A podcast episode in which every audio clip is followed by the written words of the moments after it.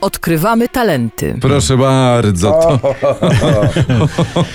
Czekaj, czy nie, po, po, posłuchajmy tego jeszcze raz. Odkrywamy, tak? Ale nie, ale... Pa, a. Odkrywamy talenty. O, dobrze. No to już paleontologia jakaś taka. Taki, Posłuchajmy go. Taki SMS doszedł. Panie Tomku, jakby pan nie miał dzisiaj tematu na felieton, proszę napisać o mnie, o skromnym dostawcy alkoholu, który codziennie rano wstaje, aby ktoś mógł się napić. Pozdrawiam Stanisław. Skromny dostawco Stanisławie, nawet nie wiesz, jak bardzo doceniamy Twoją pracę, aż czasami głowa boli. Skromny dostawco Stanisławie, jesteś uosobieniem, czyli taką personifikacją setek. Znaczy setek, czy tam tysięcy równie skromnych dostawców Stanisławów, dostawców alkoholu do wielu miejsc. Cześć Twojej pracy. Czymże by był, że bez Twojej pracy symboliczny dostawco Stanisławie, chociażby Sejm?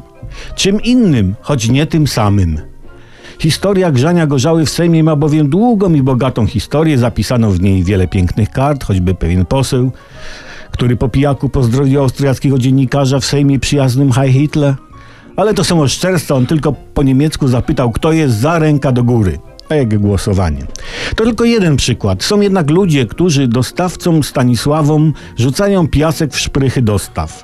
Chcą zakazać alkoholu w Sejmie, że to niby normalny zakład pracy. Zakład tak, czy normalny, no idzie polemizować. Przeciwko takim praktykom dostawco Stanisławie protestuje większość posłów i mają rację, bo oni się rozejrzą po Sejmie na trzeźwo i przerażą się samych siebie i zwariują. A nie chcemy, żeby ludzie wariowali i dlatego skromny dostawco Stanisławie wiadoma rzecz dostawa. I każde słowo zbędne i w ogóle, i w szczególe, i pod każdym innym względem.